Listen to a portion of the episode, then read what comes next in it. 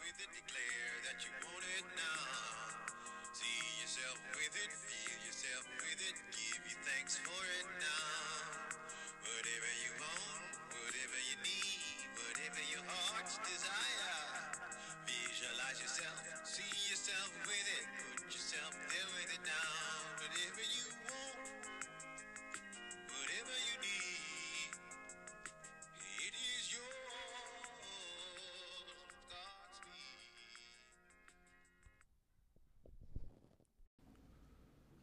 Welcome to the Infinite Weird Podcast. My name is Matthew Sherling, and all the stuff I've been doing is on YouTube for the most part. So I don't want to completely let this audio version of the podcast die, but it's kind of turning into two different projects. And so anytime I feel like it would be more compatible for me to just do an audio podcast, then I come over here. And that's only a small sliver of the podcasts that I want to make. So most of them are conversations that I'm having with people, and you can find that on YouTube. Search Infinite Weird Podcast on YouTube. You'll find it. I have a whole playlist, um, nearly 50 or so. So I've been doing a lot. It's been fun. But one type of audio podcast that I'm still going to be releasing um, that I'm going to put on here rather than on YouTube is stories. You know, kind of what the the podcast started as. It started as a way for me to tell stories about unusual experiences from my life, as well as talk to other people about unusual experiences from their life. You know, um, spiritual experiences, mystical experiences, paranormal, synchronistic, deja vu, tel- telepathic. You know, anything, anything strange um, alien stuff. Would love to talk to people who have had, you know, UFO sightings and that sort of thing. But today I'm going to be telling you a story about having sleep paralysis in South Georgia. Okay, so both of my parents grew up in South Georgia in a, a rural area. There's a small, tiny little city in South Georgia called Sylvester. That's where my dad grew up, and my mom grew up 15 minutes into kind of the farmland just outside of that tiny little city. Um, so it's a, you know, it's um, I enjoy visiting uh, that town, and I've been going there my whole life, you know, here and there. And my parents grew up there, moved away from there, lived in Texas, lived in New Orleans, lived in the suburbs of Atlanta, which is where I was born, and then they eventually moved back to South Georgia, and now for the last chunk of years, they've been living in the house that my mom grew up in, um, and it's been on a dirt road her whole life and my whole life. It's it was still on a dirt road, but now a couple years ago they they paved the road which felt really weird. I'm sure it felt doubly weird for my parents, but it felt super weird for me. Um, but you know, I guess practically, logistically, it's better that it's paved because it doesn't, you know, flood and like there were weather conditions, you know, and and that would affect the dirt road in negative ways. So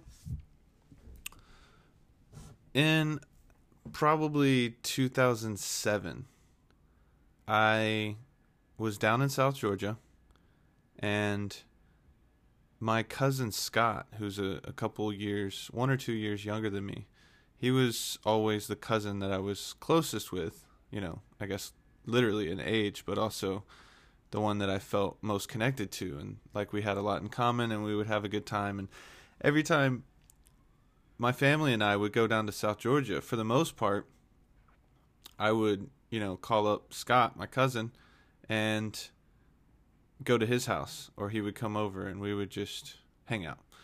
So, this time in 2007, I was down there and I was hanging out with Scott. Um, by this point, you know, I like I was I was driving when I was young. I I would just I obviously I couldn't drive so, but at this point when I would go down there, I would either take my car, or take my parents' car, whatever, go to Scott's, that sort of thing. So I drove back from Scott's house. You know, he lived maybe I don't know seven miles away from this house, um, and so I had gone and hung out with him and drove back to um, the house. You know, the house that my parents live in now. At that time, um, I think both of my grandparents had passed away. Yeah, but um, the house just remained in the family because my mom's brother um, owned the house for for a lot of years, and then my parents got the house, bought the house from my uncle. Um, but anyways, in 2007, I drive back home. I drive back to the house, right? I drive back to that house, and it was probably midnight. It was around midnight. So, I mean, not super super late for me because I've always been somebody who stays up really late, but for most people, midnight is pretty late. So, anyways, I get back to the house. Everybody's asleep, which that makes sense, of course. Um, everybody's asleep except my brother. My brother was still up in the living room. I think he was watching TV or reading or something. And so when I walk into the house, I, I the front door walks directly into the living room. So I walked in there and I started talking to my brother, and my brother said that, you know, he had turned off the switch for the fan, the ceiling fan, but the fan had still been just moving. Like it it didn't ever stop. It you know after he turned it off it never stopped. It wasn't moving fast. It was moving slow. And it just kept on going. And you know and so that was kind of weird and like i i lifted my hand up there and stopped the fan you know and then um, put my hand back down and it still would just keep going and obviously that could have just been some electrical mis mishap or something. I don't know, misfiring or whatever. Who knows? Um, but that same night, so like I said, this this house at that time it was on a dirt road. It's in the middle of nowhere. It really is like it's you know it's in some deep rural territory.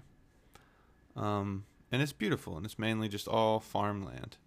And my grandfather you know, had a bunch of farmland. My uncle has a bunch of farmland. So, anyways, this is in in the middle of nowhere in South Georgia, and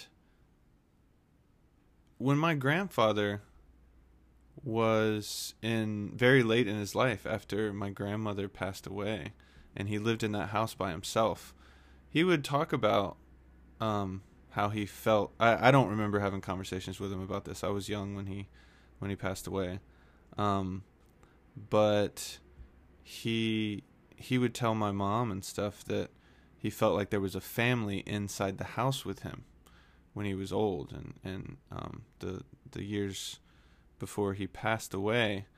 Um, and you know maybe maybe it was just a mental thing and he he just was um, not entirely mentally all all present or maybe there there was some something going on in the house, um, some paranormal situation. And so he would tell stories about that.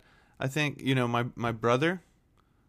Um, my brother experienced something that on the night that I'm that I'm telling you about here. So I'll, I'll say that in a second. But uh, I guess there were several stories from several different people in the extended family about weird things, you know, ghost like things that um, happened to them or, you know, experiences that they had in that house that seemed strange. So it kind of always had that vibe, and it was a really it's it's a really old house. It was built in the early 1950s, so it's a really old house fairly old. I mean, relatively. Um, and so that night that you know the fan wouldn't stop going after the switch was off, that same night, my brother was sleeping in the the back one of the back rooms. Um, there's a few different bedrooms in the house, and he and his his son Jack, who was I think a baby at the time. Well, yeah, he had to be if this was 2007, 2000. Yeah, 2007, 2008. Um, my nephew Jack was born in 2007. So, anyways, Jack was a baby. Or you know what? Sorry. I don't think Jack was born yet, actually. So maybe it was early 2007 or something. Um, so anyways, my brother was was in in the in the back room, okay? I'll just say that. My brother was in the back room where he was sleeping, right? And he he says that that in the middle of the night um he kind of just woke up and he saw this kid standing next to the bed. And there were no kids in the house. Like no actual kids that we were with in the house. But he he says that this kid was there next to the bed, dressed in, you know, kind of really old clothing, like early 1900s clothes. And as far as I remember, my brother said that you know, he wasn't he wasn't very scared. The kid didn't seem scared they just kind of looked at each other for a while, you know, and, and maybe maybe I'll get my brother on here to tell tell his tell the story sometime. But then apparently the boy kind of eventually just wasn't there anymore, right? So my brother had that experience in that room, you know, kind of seeing this ghost of a kid. Who knows what was going on there, but that's what he saw.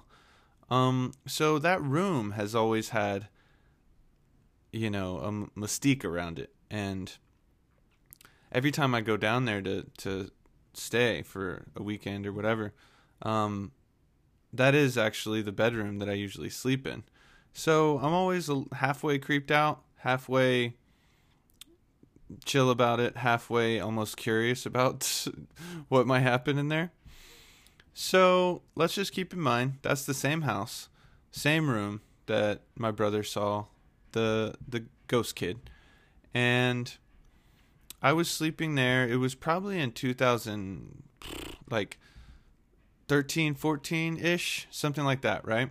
I'm down there. I'm sleeping in that bedroom, and I always pull the cover over my head and put the cover like over my eyes and then leave a hole for my mouth to be able to breathe.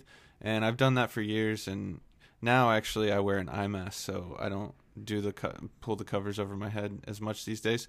It was mainly just like blocking out the sun type of thing, you know.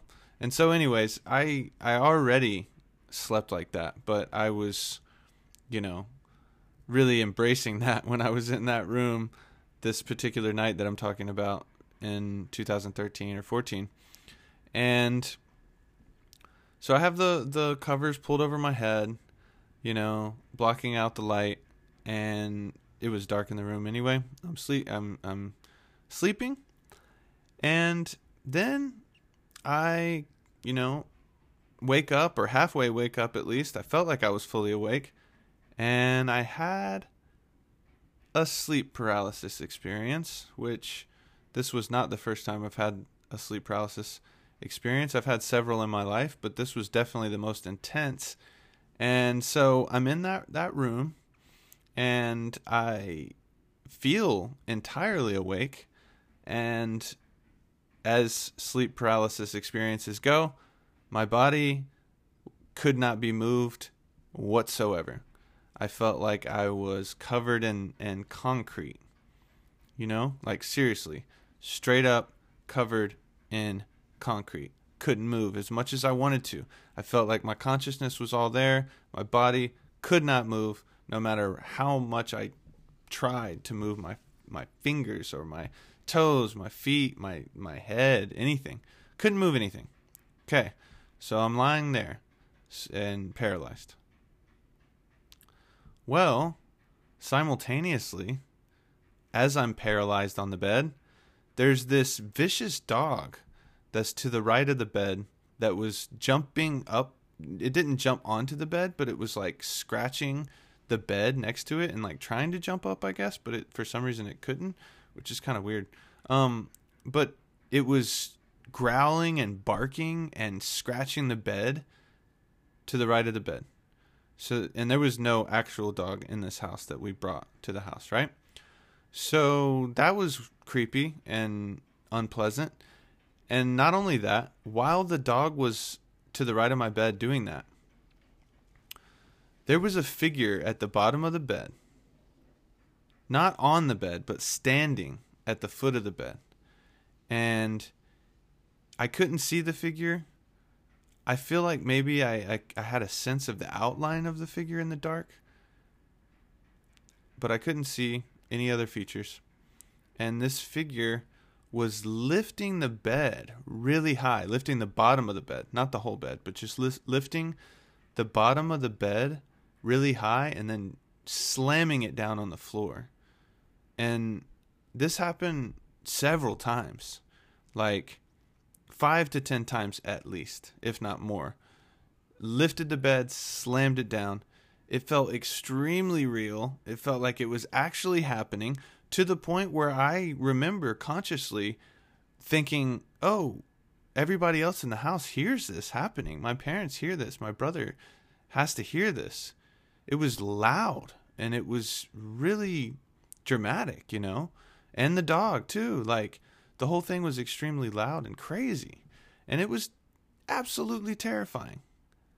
You know, I'm somebody who I kind of like thrill and I like really, really scary movies and like, you know, I used when I was young, I used to get scared pretty easily, but in my adult life, not so much. But this was the scariest thing that's ever happened and I was terrified and it was it felt horrible to be honest with you.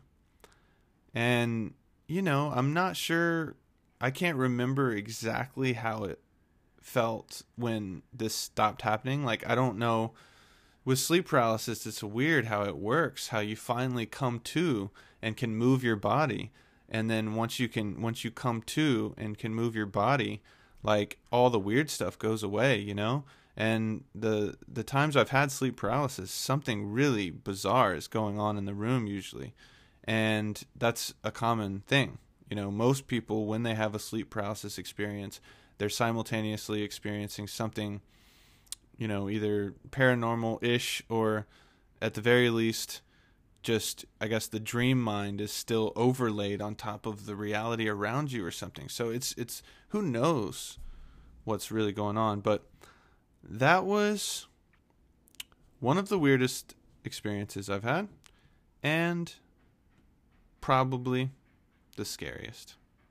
I hope you enjoyed. Until next time, peace out.